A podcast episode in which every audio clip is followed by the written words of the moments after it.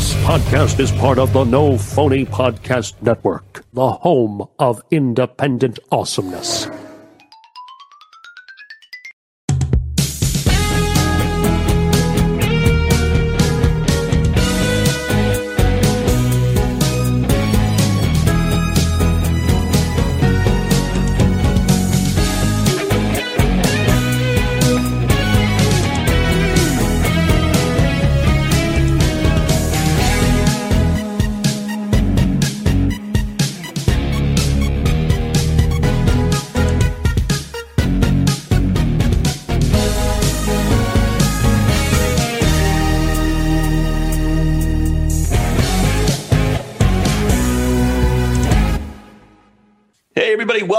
To another episode of Deluxe Edition, the podcast where we dig into classic pop culture, yada, yada, yada. And I'm here, as always, with the man, Casey Shearer, who has turned 40 today.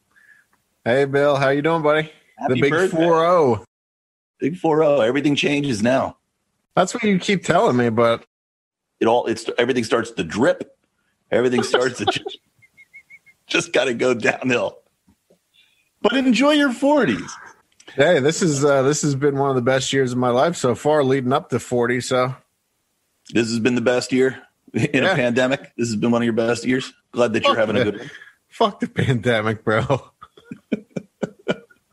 Well, why is it one of your best years? Uh, just uh, everything financially. Got a got a successful podcast going here with my good buddy Bill. It's, uh, we interviewed uh, some major stars this year, and our interview uh, that we're uh, leading up to right now is probably one of my favorites. So yeah, I think uh, yeah, definitely thirty nine was pretty damn good, man. Yeah, sounds like it was pretty good for you. Awesome. I want to do a little bit of house cleaning, talking about our podcast. So you may have noticed that we've been off for a couple weeks. Let's tell them why, Casey. So it, it does happen, you know, like anything in the world. You, you set up some of these uh, interviews, you set up any kind of appointment. Once in a while, you know, things get uh, confused. Sometimes the guest doesn't show up. Sometimes we just get ghosted and we never hear from the guest again. Victor Miller.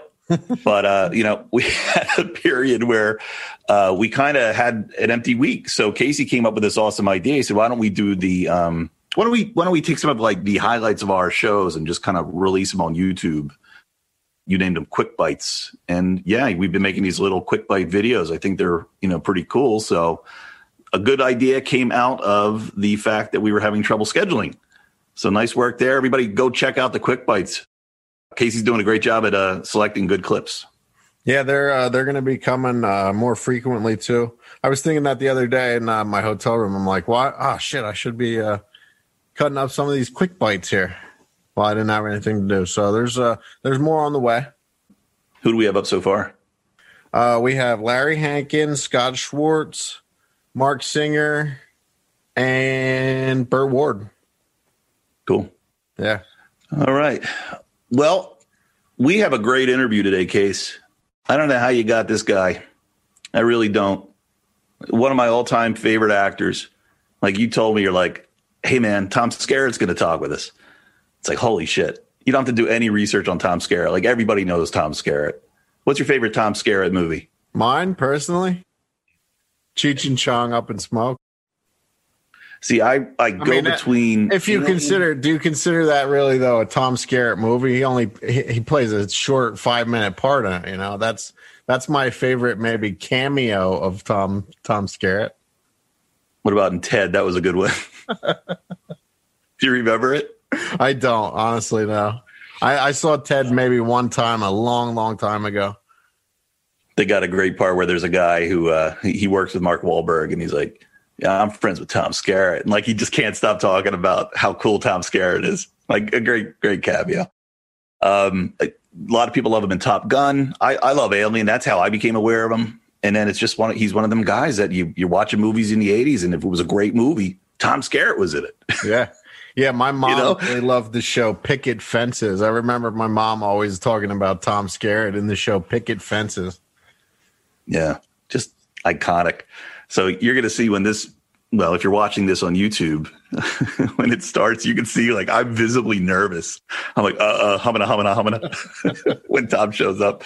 Tom is 87. Tom is as funny and friendly as, as you would expect him to be. We did have a little bit of an issue with Zoom at times. Sometimes sound was a little bit of an issue. We tried to fix it as much as we can. The internet is the internet. And towards the end, we just lost video with Tom. So there's, I think there's times where the, the interview might sound a little bit choppy, but it's just, that's how Zoom unfortunately gave it to us. So we did the best we could with editing. Yeah, it might be a little bit hard to hear at times, but I'm, I'm telling you, like he's got the best stories. It, it's fascinating stuff. Yeah, Tom's still a great storyteller, and uh, this is this like I said. Each I keep saying this for every one. This is my favorite one. This is they just keep getting better. I mean, this, you know, it's Tom fucking Skerritt, man. right on. Well, why don't you do the plugs and we'll get right to the interview. All right, so yeah, we changed things up with this one too. Uh, we we know uh, we always ask for fan questions on our Facebook group, so head over to Facebook it's a deluxe edition, yet another pop culture podcast, the group. And uh, we're always posting about fan questions in there. But uh, we set something up in this one, and uh, our good friend Kyle Patton helped us out to show you how you can do it. If you go over to uh, patreon.com slash deluxe edition pod, you can sign up over there and you can actually personally ask a question on the uh, podcast if you send us a video, sign up over there, send us a video, and we'll play it for the guest uh, so you can personally ask the guest your question. And uh, so we're on Twitter, Instagram. We have a website of our own, deluxeedition.show. And uh, I think that's all of them, Bill. Yeah, you know, if you forget all these addresses, just go to deluxeedition.show. It's basically a hub for everything that we have. Yep. All right. Well, again, happy 40th, Casey. Thank you, Bill. And let's get on with the interview. Sounds good. Thanks, Louisa. Nothing like a good piece of ass. And uh, thanks for inviting me, by the way. Thank you for coming. I mean, we are gigantic fans. So, I mean, if we're going to try not to be starstruck, but we're a little starstruck. So, thank you so much for doing this. Yeah, me too seeing you guys for the first time. Yeah, you're starstruck. Thanks so much. so I'm going to ask you about Evergreen. Oh yeah, yeah, yeah. This is uh, God. How do I start? It's really the new, new video world. Really, video, media, video media. There is no practical use for, to say film, for example, is something there in the history. I, we don't use film anymore. It's video now, and it just has created a whole new approach to what we're doing in film. I live in Seattle, so I'm quite apart from where I lived for so many years, where I made a living, and moved up here about 30 years ago to Seattle, and I find is a very vibrant film community. It needs to have it needs to move on. It needs to move on to the level that we're working at, which is being able to deliver, deliver content to the whole Northwest sector, which is uh, Oregon, Idaho, Washington, and British Columbia, and some of the wonderful Canadian uh, videos that have not been distributed here. So we have about 150 hours of just flat out entertainment, uplifting, imaginative stuff for uh, our audience, which is over the Stirr app Evergreen channel is on their app.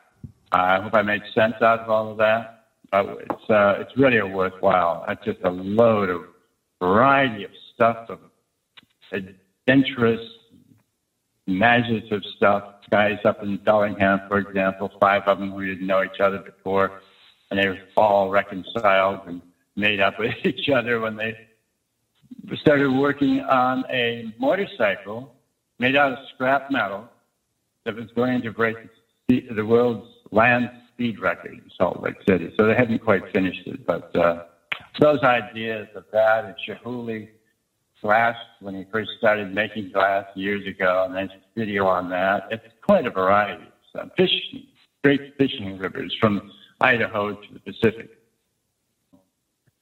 It's just loaded with all of this stuff. a lot of good material on shelves that never get distributed. So we, we've been able to access that. Was the vision to really bring the, the talent, the, the filmmakers in your area and expose them to the world? Or was it just more of exposing the talent of that area to that area? Evergreen is national. We have between two to five million. We haven't really, we're fairly new in our distribution and numbers, so uh, all of the information isn't quite there yet, but the potential is, could go that high, five million people nationwide. Are you more of a mentor or, or are you actually helping to produce some of the films? Well, we're mentored right, right now. To produce the films, you got to have quite a bit of money. But we felt that we had, why put the money out now? Because we also work at a very $1.98 level. Quality exceeds that. But all the available films that are not being seen or never have been seen or never distributed or won't get any exhibition whatsoever, so they won't be recognized for the work they're doing, individual filmmakers. And they, uh, we split, we have an ad-based channel, so we are able to split revenue with them. And all of this is just new, but that's the basis of it is that this is Northwest Corridor. All these states are up here in the Northwest area that have have these uh, these filmmakers available. So I guess it's a mentorship. Uh, I call it a business. Did you move to that area and just you were amazed by the the talent there that you just said, "Hey, I need to expose this." And I moved up here 30 years ago and was aware of by a lot of incoming films from Hollywood at that point, and that's when I really saw what was going on here. It was pretty exciting. The grunge music scene was still cooking. All those guys were those bands were together, and I guess uh, Pearl Jam's the only one, the only one that remained out of it in a very positive way. I mean, they're still relevant. But it was the matter of the uh, dealing with the film community as excited as it was to be able to embrace incoming productions. There was no incentive, and British Columbia had an incentive, and that made a difference. So they wound up going up to Canada. And we are now in a situation of making that so transition from inviting Hollywood to come and shoot here when we know it's going to go to Vancouver. Why don't we do our own work? Why don't we begin to know how to tell a good story on film by writing, working on the material to the extent that you wind up with pretty good material, and then you can ask local people to invest in these films. A lot of investors get very hesitant, as you might imagine, about doing something like that. So we just take our own money as best we can, and what few investments we were able to get prior to, we just started just prior to COVID, by the way. So the investments were there prior to that and held up by COVID, which is now still an issue. We have to deal with the reluctance of anyone to do much of anything that's insecure, especially putting money out, an investment in a new company like this. And the approach is quite different. Going on a, an app and putting it out that way on our own channel, Evergreen, E V R G R N. Well, who's done that before? So it's all that we got to pound the nails and to really make sure this thing stays together. And that's what we're in the process of doing. The way that the the world has changed, the way that the internet is is really, especially in the last ten years, just dominated people's attention. I think you're onto something really, you know, smart here. Yeah, well, I, I, I emphasize it's got to be positive and it's got to be imaginative. Uh, that's the one thing that tends to, in the Northwest tends people tend to write those films and make films here that are not so happy. They're often depressing, and that's difficult to sit through in this time and place. So if you have something that's tickling your imagination in a positive way, we've succeeded. And that's basically what the 150 hours is. It's delightful. It's really delightful. Where can people find the Evergreen channel? Stirr app, S T I R R, all caps. You can get the app for, for nothing. So Stirr app is owned by a larger broadcasting, uh, Sinclair Broadcasting Company, which is the second most nationwide network. And with the evergreen the way it is, you're able to really select particular specific little, little short films or long films for that matter, because we do have some feature length secondary films that are there that are worth watching. They're all positive, basically. I want to emphasize that. So um, I think that's pretty much what we are is, uh, you know, that kind of positive thing that you should be going to look at when you want to watch television because it's going to pick you up. Sure. Is Redwood Highway one of the movies on there? I believe that is one. I had done work for that guy. Uh, I forgot his Michael was the producer on that, and uh, I forgot about that film until Amar, our CEO Leslie Grande, has been going through all this, sorting out what that which works and that that which does not work. That's one film she came up with was that, and a voiceover I did on another one of the great rivers, fishing rivers from Idaho to the Pacific Ocean. Quite a variety. I watched Redwood Highway the other day. Great movie. Do you remember where that Burl place was that your uh, character?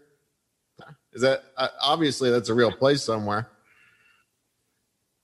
Well, um, all I remember about this now, I've done a lot of work, so I tend to. Well, that's a job, and you don't, you know, unless it's unless you're doing some of those other films that are not classic, what you remember because there's something that brings you into it more. But I, I was doing favors or working with her a day or two on some of these films in, in the local area. And in the local and the whole Northwest, different Oregon and Idaho, that sort of thing. So that specific film was down by middle of Oregon. There's a road highway that goes to uh, all the way to the Pacific from I five. So it's that road that she's talking about. That hiking, uh, getting out of convalescent home and walking there. Get to the Pacific Ocean as quickly as you can. And as a person who's living in a convalescent home. So that's very optimistic. Yeah, that was a great movie. Yeah, well, I travel for work, so I want to see if I can find that uh, that that place uh, that your character owned in that in that movie. That was a cool place. Yeah, it was. Oh, particularly that particular store, that uh, great God, all the carvings that guy had in them. Extraordinary carving out of, out of the forest. Yeah. Very cool. All right. So we'll get into uh, some more fan questions here. Patty Prundy wants to know Is there anyone that you've previously worked with that if you heard they were in a new project and they requested you, uh, it would be an automatic yes, no questions asked? Well, these are films that you're talking about we did up here where they asked me if I'd do them a favor and get involved. And I liked the material enough to get involved for a couple of days. But otherwise, I've worked in the beginning. I should flash back to the beginning because I started mentoring with a TV director who lived in the neighborhood as a filmmaker. And uh, I did a few TV shows for him, and I thought he was an interesting guy, and I stuck with him for a few years until he finally called up one day and said, Hey, uh, you got a film to direct and I'd like to be in it. It's called MASH. So I was mentoring right from the beginning. I was spoiled with Robert Altman and then Hal Ashby, who did more than being there, and then Ridley Scott. They all asked for me to get involved. And uh, so there is that, you know, where they asked me to do be in the film I didn't. In other words, I didn't have to audition for them. Has there ever been a scenario where you said, "Yep, I'll be in your movie," and you really didn't know what the movie was about? You're just doing it for a friend. Oh well, yeah. Up, uh, up in smoke. I don't know if you ever saw. of course, we have. Certainly, it's a great one. Yeah, well, yeah, we have some questions about Up in Smoke. yeah. Well, I ran into them in Westwood. Just dropped in in Westwood we got talking. I said, "Hey, we're going to do this movie next week. Why don't you fall by and play Strawberry?" And uh, sure. Without checking it out, I just thought this is fun. That's great. So, while while we're on the subject of that, yeah, we got a bunch of uh, fan questions about that. So we'll kind of wrap it into uh, one. Uh, you already told us about how you got the gig. So, uh, what was the backstory on Strawberry? Like, how did you come up with that, or was it something they came up with? It was just there. It's what they wrote. And bless his heart, the manager put that money up for it, a couple million bucks, to Adler. So that's that's basically all I know. It's just that uh, I just said, yeah, let's do this. And the one thing I really, I mean, one it was outrageously funny to do that whole idea of you never get out of a car with a, you never leave a car that's got a lot of smoke in it for a reason. There's no fire there, anything but that, right? But geez, that was funny. That was a very successful film financially for for them. So otherwise, it was just no doubt this is going to be fun. I remember one of the things that I did take away. Uh, there are certain things that you take away from not so much the action of the film, but just had conversations with the neighborhoods you go to and the people you meet outside of the film business. Is really what I found always rewarding. I worked in Italy for a long time doing films that way. But I remember we were sitting out one day in, the front, get, taking in the sun. My pal says, uh, I said something uh, he's saying, yeah, it's really nice just for being able relax like this. I said, yeah, yeah, isn't it so? And he says, yeah. He said, the beach roofing for, for a living. That's, and I've always taken that as a, as my byword is how's, how's it like working in the business that I'm in? I'm just saying, well, man, it beats roofing. I've done a little bit of that, so I know what it, what it was. It beats roofing. Hey, guess guess what I did for uh, what I've been doing for 20 years? Roofing. Oh yeah. Oh. Yeah, Casey's I was. Uh, for his, Casey's waiting for his big break. He wants to get into Hollywood next. oh, yeah, I was, boy, I was a residential roofer for 15 years, and now for the last four, I've been uh, just flying around and inspecting roofs. So my job has gotten a little bit easier over the last few years. Working your way up. Yeah, finally. Or down, actually. yeah, down to the much higher than a roof. It's a tough job. Yeah. Tough job. yeah, it is. So, uh, all right, that's great, man. Any any more uh, Cheech and Chong stories you want to share? No, just that one with Cheech. Cheech and I were playing a lot during that. Tommy was always a little bit kind of looking the other direction. Uh, he had that inclination. A lot of, whoa, man, what's that? There's nothing there, Tommy. yes, there is, man. You're just not looking hard enough. All of that kind. Of, I love that. You know, just that was the sillies back there in the early '70s. Really, the sillies you know, and, and to, work with uh, Hal Ashby and uh, and Maude, learn how to edit, learn how to tell a story well. When we were saying that you were coming on the show, there was a lot of people that were like, "Yeah, Strawberry," and, and I thought, "Wow, all the movies." you've done that was surprising and, and i love you know many of your movies i definitely love your your character in that movie but were you surprised by the success of that are you surprised that people still remember you as Strawberry? No, I had, and immediately working mentoring with Robert Altman taught me a whole lot about business and about how to tell a story well and how to take the risk of possibilities. So I sensed that MASH was going to be a big hit. The studio hated it. it turned out Bob and I were, were right about it. We had a good, very strong feeling about it. I knew how we would edit the film because he had an entourage of unrelated films that he filmed that he shot for that that became relevant in the course of it. Uh, I mean, he had three cameras, at the time about eight microphones scattered everywhere, so he's picking up all of this stuff. And I had a great sense that this was going to be quite an interesting film. Then uh, the studio wanted to fire him at one moment, and the writer of the screenplay wanted to have his name removed from it and all of that. And he wound up winning the Academy Award for writing it. But uh, it's all that ironic stuff that I was learning right from the beginning from guys like Altman and Hal Ashby. The delightfulness that they had about how they went about their work and the total lack of uh, reserve about their whether they would in, in, inflame the uh, studio executives And I'm not fall, ever faulting studio executives. They just sometimes get involved in something that they don't quite understand, as we do with business, creative people, same thing.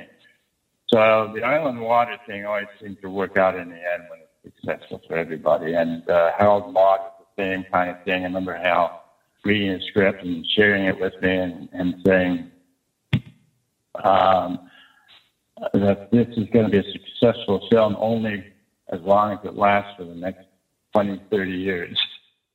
It will be a classic, you know. Which it turned out it was very, it, it still is somewhat of an inside film to look at, given the topic of it. But yeah, what what they left with me, what they gave me, those two guys in particular, uh, is really a lot of what I'm trying to give to Evergreen as a writer, as a filmmaker, as a director, and by the way, as an actor, is just simply what I gave to this company is really what I got from all these guys, including Scott, who I followed around every day on the set to see how and why he was doing certain things. He was he had his eyes to the camera all the time. He was shooting the camera. He was composing objects to give it depth, to give it uh, composition, that sort of thing. So all of this is really what I have potentially to bring to this community up here in Seattle and to really make Evergreen Channel successful. It's going to take time for people to understand we're not talking about Hollywood anymore. We're talking about the approach to new media, iPads, iPhones, home entertainment. That's basically where it is. It's not in theaters anymore. Yeah. Well, I'm going to download the app uh, as soon as we're finished here because, like I said, I travel all the time, so there's a lot of stuff on there that I want to check out. All right, so we'll get back into uh, some more fan questions here. Uh, Adam Davis wants to know uh, what's the biggest role that you've ever passed on. Well, I would. The only thing I can come to mind with is years ago I had signed on to do a film up in Canada. It was a nice script and all of that, and and uh, about two weeks before I was going to be shooting that film, Robert Redford called me to ask me to play uh, in, in uh, wonderful film won the Academy Award you won for directing it, uh, Ordinary People. And uh, Donald Sutherland, who I worked with, of course, in MASH, did the role because I had signed to do this thing up in Canada, this other film. So that was, uh, you know, since that wound up being the best film, I, that itself was one of the best, best film that year. Um, it wasn't the other film was doing in Canada. I don't even know if it was released yet. So quite different. That was the only one I would say offhand. Otherwise, I really loved that idea of being in Top Gun.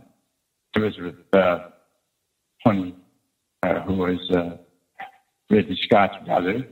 He was going to direct. Tony was going to direct, and I thought, well, I really love the way guys work. I love their work as a painting, and they're truly film uh, artists. So that one I thought to do Top Gun, but Ordinary People was something I wish I had done. But that's okay. It's it's only conversation. No regrets. Have you ever worked on a movie and while you were there, you're thinking, "This is terrible. I wish I didn't take this." Oh, yeah, I don't even remember the names of them, so I can get away with it. Oh, yes, yes, yes, yes, yes. Uh, again, most of those, and I did a couple of them in, in Italy. Really, uh, I knew they weren't going to be. At that time, I was somewhat of a name that could conceivably be part of helping to distribute the films in America, but that was not something I could see, given what we were doing, how it was going along. It was not it was not about the film. It was really about the place and the people. Again, the experiences you have of being in obscure places in, in, in uh, Sicily, uh, ruins of a Greek village 2,000 years ago that you come across, and a variety of just history everywhere. People are the product of that. So it was just on and on, being all through Italy from one film to another that I can't remember, nor have I seen any of them. And it, it doesn't matter. It was a great experience, and uh, everything I have done that has location on it really was more about what, what the film. That was more important than how the film was going to turn out because clearly I had some reservations about those films. And that wasn't really about that. It's how you make a living. I make a working being hired as an actor, so there's nothing to regret. There's just nothing to regret about it. That's great. So uh, you mentioned uh, Top Gun, so let's go down that route. Blade Runner 1983 wants to know which one did you enjoy making more, Alien or Top Gun? That's a tough question. They're two just two different things, two different kinds of places. I mean, you're working. Uh, uh, Alien was a script that I got that uh, I, I, it was two million dollar budget or a little less than that. And that was it. I didn't. There was no director, no other actors. I was the first one that came to do that, and I didn't know that I would that I would want to do this film because that budget of two million dollars would be basically uh, the level of Ed Wood, who was the worst director ever in Hollywood.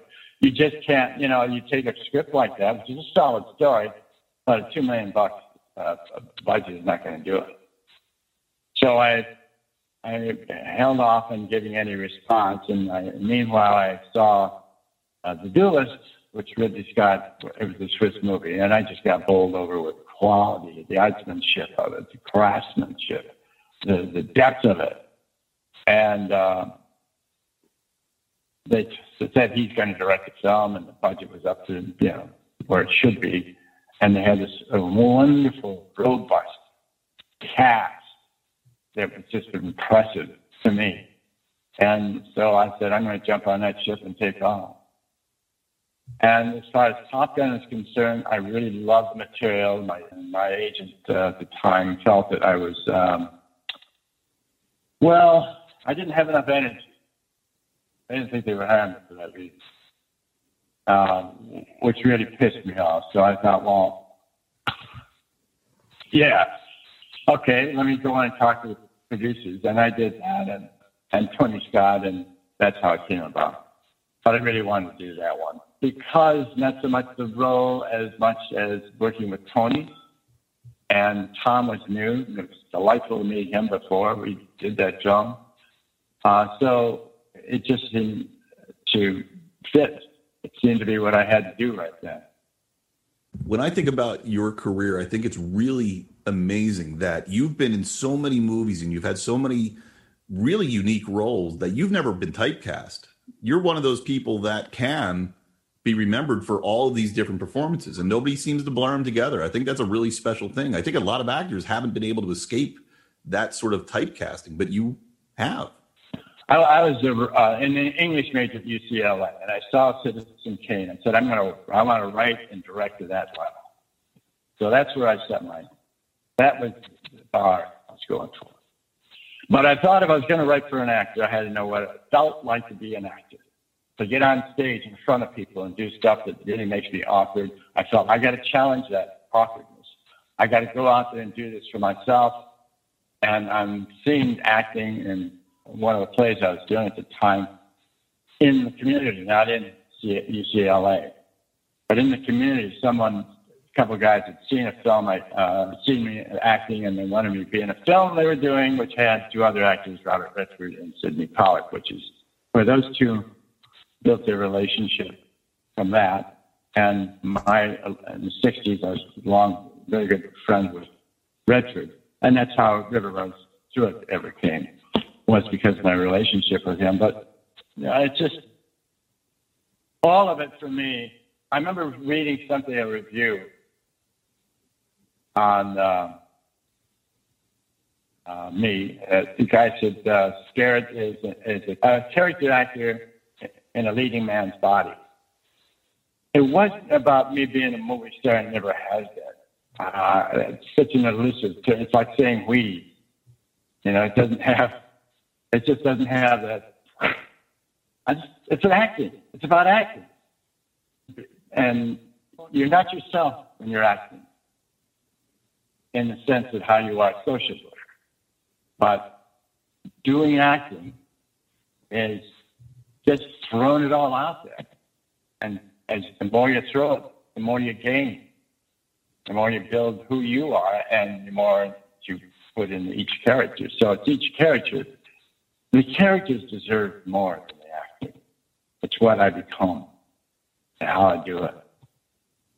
So being, being a, an actor who's popular because of personality is not really what I was going for. I don't know if that answers the question or not, but it was a great answer, uh, terrific answer. Yeah. Uh, so uh, let's uh, one more Top Gun question, and I think it's a, a question that a lot of people want to know, but we'll give it to Kyle Patton. How you doing, Tom? Couldn't bring myself to ask you a question without wearing aviators when Top Gun was concerned, but can you tell us anything about the new movie and are you in it? Thanks a lot. You know, I've been asked that for over 30 years, every year. People saying, uh, when are they going to make one? I'm not in touch with Hollywood. I'm really, really immersed in here raising kids. I've got uh, kids and grandchildren here and all of that. So that's, that's, that's priority. So I've been asked over and over again, are you going to be in it? And when's it coming out? I said, first of all, I don't have no idea on any of that. It's not a question I have to deal with. So I got a call from them one day that finally they're going to make a movie and they want me to come down for a day. And I should precede that by saying a lot of recently in the last few years, when people were asking me that question, I said the only way I'd be in the film, I'm sure, would be just simply 30 years later that they would be coming to my character's funeral. So, as it happens, they asked me to come down to be at the funeral of Iceman that character. So, so I went down there for a day and uh, was in that scene. I don't think uh, that I'll be in the film at all. It's just me and a crowd of people and being there for that funeral. Wow. Well, we're we're all looking forward to the movie. It's uh, it's we all just stumble on through this stuff. All the sectors. There's nothing clean cut anymore. This is not studio stuff. It's it's uh, it's each one of us hoping that we can get a job soon. Yeah. And I've had, you know, been offered, given really some terrific work to do, and I just feel like I'm a very lucky man. Though nobody may know who I am because I do different characters. I'm not identified as Sean Connery would be with 007. You know, that he'll always, it's wonderful as an actor as he was. You know, I, I, that's the character. James Bond. Bond. James Bond. Well, I've heard you say I've listened to a, a few of your interviews in the last couple of weeks, and I've heard you say that over and over. You consider yourself a lucky man, but uh, you know you say that Sean Connery is remembered for that James Bond role. But think about this: you're you're remembered for so many different roles, and you might not believe it, but a lot of people do know Tom Skerritt. I'm finding that out. I, I got a heap of email over there that I have to tend to, and my wife says you don't need to do all those. I said yes, I do, darling. These people put some effort into putting these photographs together, purchase them, and somehow or another found out my box number, and so I did it that way. But it's a big responsibility doing what we do, Sean. It's the most influential of all media. So damn it, do the work you can. Do the best work you that's the best work you can find. But I learned very early on when I was at UCLA how to read a screenplay and how to feel it with Altman, how to feel it through uh, Academy Award winning editor turned director Hal Ashby, and how to compose all this from Ridley Scott. That's that's what I get knocked out about you want to talk about not being in one role all the time. I'm in the role of being in this sneaky little guy in the background who's looking at everything that the director is doing and saying, my God, this guy's a genius. This guy is a, how they framed him. And look at this. These guys in the background and MASH. Look at that stuff, improvisational stuff they're doing. And look at over here, Alien, how they're addressing that indigestion scene, you know, and how they watch how he did the whole thing, how he probably had a, a real cow image being brought in to spray that whole room. He was something else. That's the way he went. He said he went at it. He just went at it. He said he wanted to he wanted to use Texas Chainsaw Massacre as the platform. You know, the best way to scare them all over the place is don't let them see who this guy is or what this is. It's what you don't see that really scares the hell out of you. Our imaginations work a whole lot better than a screenwriter can do, or any director for that matter, unless the director knows I'm not going to do it. I'm not going to let that that character, that creature, be seen any more than necessary.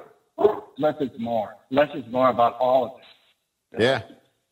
Yeah, there's a lot. A lot of the old, uh, the great old movies do that, and that's not something you, you see a lot anymore. No, no, that's uh, the, the storytelling is really, unfortunately, been put on the. Uh, Hollywood had a tendency to put those on the side and, and go for the film, the form that was making a lot of money. So uh, you mentioned MASH a few times. Uh, Kyle's father, Dean, would like to know why, after the movie, were you never, or maybe you were, uh, asked to be on the show? Why were you never on the show? When they were making the movie, Bob and I were in touch all the time. They wanted to fire him. He's telling me everything that's going on, so I'm well aware of this stuff. And, and I said, I, you know, this is really going to be a big hit, and they they just don't have any idea. And he says, nope, I can't explain it to him either. It's an inexplicable thing that happens with genius. And he was a genius. And I had all the, uh, I had my ears to that. And uh, he, he said, uh, I said, you know, it's going to be so successful that sure as hell they're going to try to do a, a television series a couple of years from now. And I remember him looking at me for a moment and says, Would you do the series? It did. I said, I'm so devoted to this that I know it's going to be a success. So I, that is, it's a good point actually, because I can't say I regret not having taken that role. That would have been 11 years I would have worked in that, and I'd be off on a yacht right now somewhere. uh, but it really was one uh, show I enjoyed watching uh, MASH. It was different, a whole different approach to it, but a smart approach to it. And uh, I would never be in Turning Point, which is a classic ballet film, and I learned so much about great filmmaking working with uh,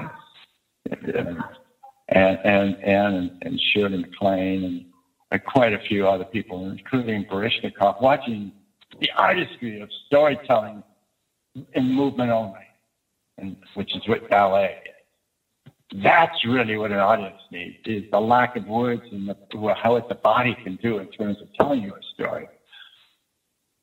Ah, um, so much I had to say about that, but uh, I probably ran away from your question. I hope I got. I hope I answered it in some bloody way. Absolutely. But just um, you know, no regrets no regrets on any of this stuff. And they're, they're just stories for me to tell. And I'm loaded with them. And they're all good because I'm alive and I'm able, we're able to talk, right? Absolutely. We both know that we've, we've worked in on, on roofs. we love to hear those stories. So please share more and more. I mean, when you think back on your entire career, is there like a, a, a single moment that pops up as a maybe the fondest memory that you have in Hollywood? Oh, yeah. You know, I've been asked variations of that. That's a smart question because you word much better. But I, I really can't, you know, because I was uh, intend, every intention was to be a writer director. I wanted to be Orson Welles. I still do. I'm still striving for that, you know, and anybody, yes, yeah, I'm sorry. I get off on all those tangents because I got too much to tell, except those other stories which I wouldn't dare tell you. oh, we want those stories too. Tell us everything. Yeah. No, we won't get into that one. Um, no, I just, I, God, there's too much to be amazed and honored and delighted and grateful for for me to pick out one one particular thing. It's like, what was my favorite favorite role, for example? Well, why do I? How could I I did the best I could in some cases. In other cases, I did not do very well at all. And I am, am the worst critic on myself, the toughest critic. So it was always about taking it all in. How much am I learning? What am I learning from these guys, these cats, these brilliant filmmakers I worked with? I listened to what they said to people. Uh, Herb Ross, who directed Steel Magnolias and the uh, dance film Turning Point. Uh, he was quite a different guy, very much of a strict. He was a, he was a dance director, you know, basically, and he just had a different approach. But I learned a lot from that because it's quite different than Bob Baldwin or Hal Ashby, and really just composed all of that stuff about movement, about depth, about field vision, having let's he, he was the first guy to put smoke back in the background so you get depth and explain all this stuff to me. Moving little pieces of uh, on the table that the head was on. Ian, dear, unfortunately, Ian Hammond died not too long ago, but a lovely guy, his head is sticking up through the table, and he's sort of sitting on a little stool underneath it, which you don't see, but all this tapioca around him, which is uh, sort of electronic thing. And Bob is, or uh, Ridley is changing all these. He's, I'm looking through the lens because he, that's what he sees. Look through the lens and he's moving these different objects. One on tobacco, the tapioca one might be a lot larger than the other tapioca, and it's better to put that one in background and heighten. You know, that whole, and he's explaining all these little idiosyncrasies that really make up those brilliant films. It's that little touch of blue you put on the page, or that paint too, that little touch of blue that just doesn't match, and you got to put it over and put it. Oh, how about oh that yellow is so much better. It's that trial and error uh, of doing it all, including myself coming in doing some terrible changes as an actor in any film. Pick name one, I terrible, but I did also a good one, and it was a good one that kept. So you just take the risk of of trying out something different than you, you have been doing and taking the risk of possibilities. I keep getting back to that because how does our imagination grow without taking those risks? Because the imagination informs our frame of reference, informs our intelligence. It's for our betterment that we try to do better every day. We may not always do what we want, but I hope the best gets to the audience that we're making this for. Yeah. All right. So uh, let's see. Uh, Heck Johnson wants to know uh, what was it like working with Michael Parks on the China Lake murders? Do you have any Michael Parks stories? Oh yeah, that was a nice experience with him. Yeah, I don't remember the film that well, well, but I, I do. I always liked his acting. Yeah, he did a show in a motorcycle guy back whenever, and uh, I hadn't seen him much because he's not easy to get along with but he, he I guess he died a couple of years ago. I thought he was one hell of an actor, difficult guy, and ultimately, uh, you can be a terrific actor and remain a good person, not angry. Ego is a is a disease with people working in movies often. They want to be a better. They want to do better. They want to be better. They want more notice. They want close-ups. And I just never have thought that way. I didn't care about that. It's enough to make a living.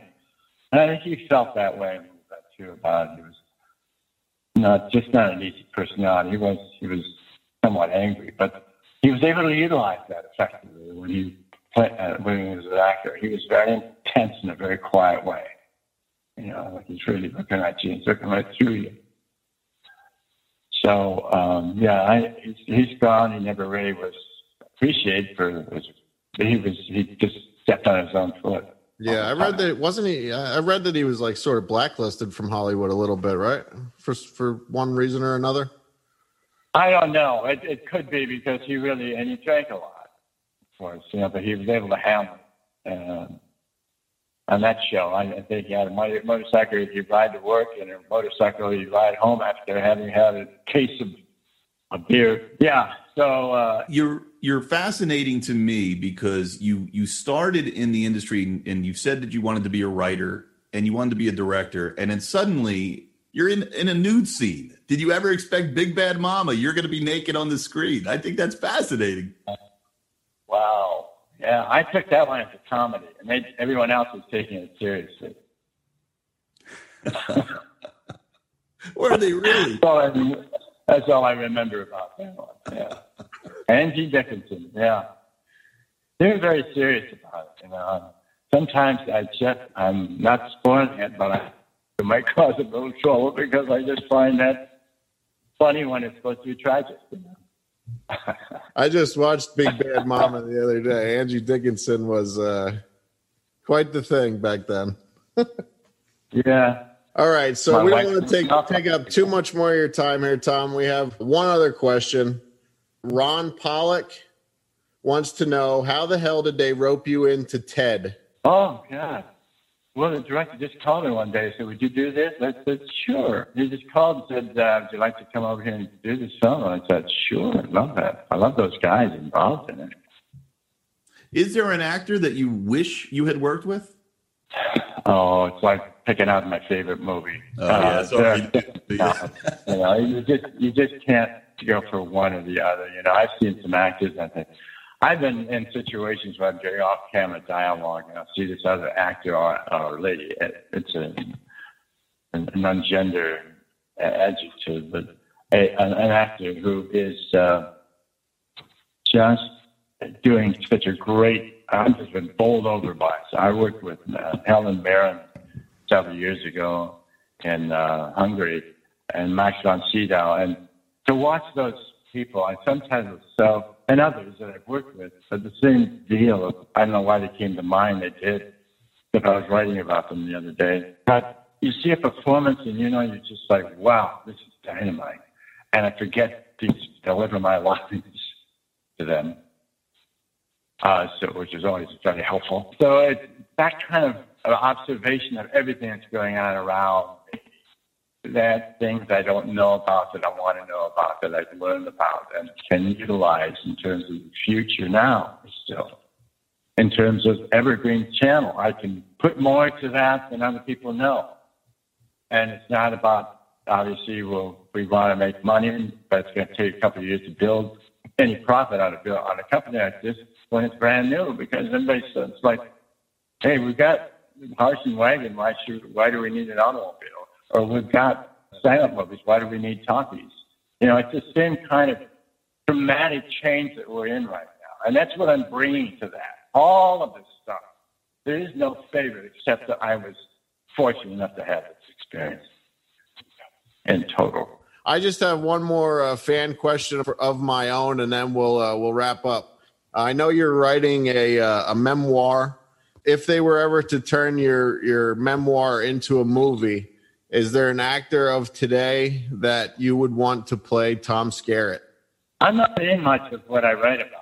What I write about, all the stuff, a lot of it I've, I shared with you. It's just all of it. I, uh, I have, I mean, this is all very obscure, but I mean, I have a piece of, a lovely piece of rock. It's an architectural, uh, very beautiful thing that I found in Sicily in this new area where we were digging out and we discovered there was a ruin of a village there with all this extraordinary work that the Greeks and the, uh, uh, the Romans did, where they built these amphitheaters or structures and buildings for their gods. And I brought this thing, I was able to pack it away in a suitcase. It's little thing is about a foot and a half long, square, architecturally cut with bronze or something like that. It's beautifully done.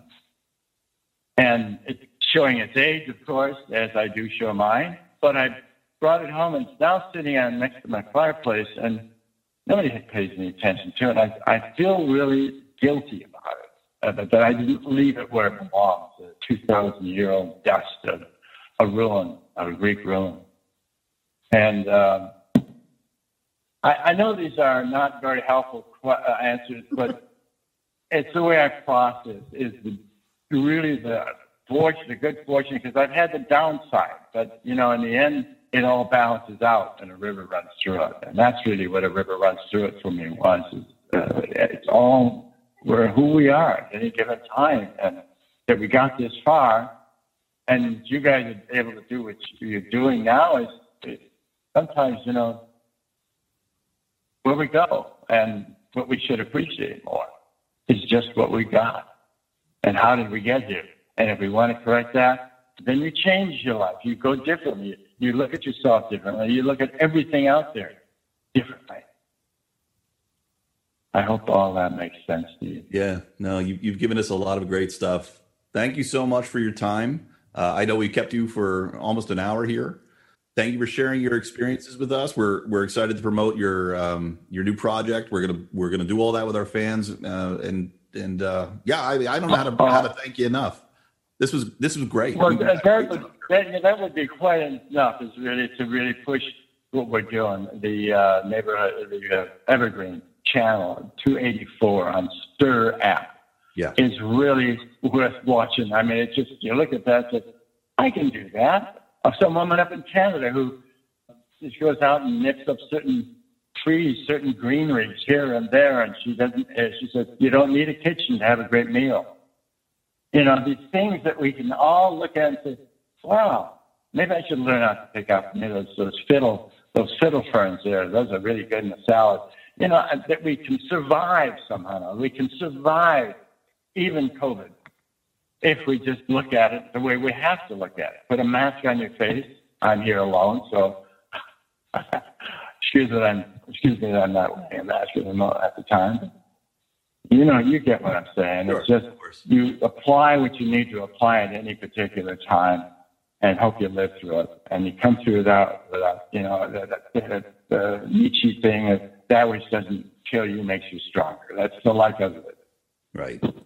Well, you know, putting out a pos- putting out positive content, I think the the world could definitely benefit from some positive content right now. So it sounds like you're doing some wonderful work there. Yeah, we are. We really are. Thank you, Tom. And tell everyone real quick where they can find you Instagram, Twitter, where they can find Evergreen, all that good stuff. Oh, Evergreen, yeah, Evergreen on the Stirr app, S T I R R, capital. It's an app for free that Sinclair Broadcasting is giving away. So, 284 is the channel number. And you will be enjoying yourself. Look forward to checking it out, Tom. And thank you so much. Uh, we really appreciate you taking the time out of your day to do this with us. Oh, my pleasure, guys. I'm going to go watch some football now. All right. Go Hawks!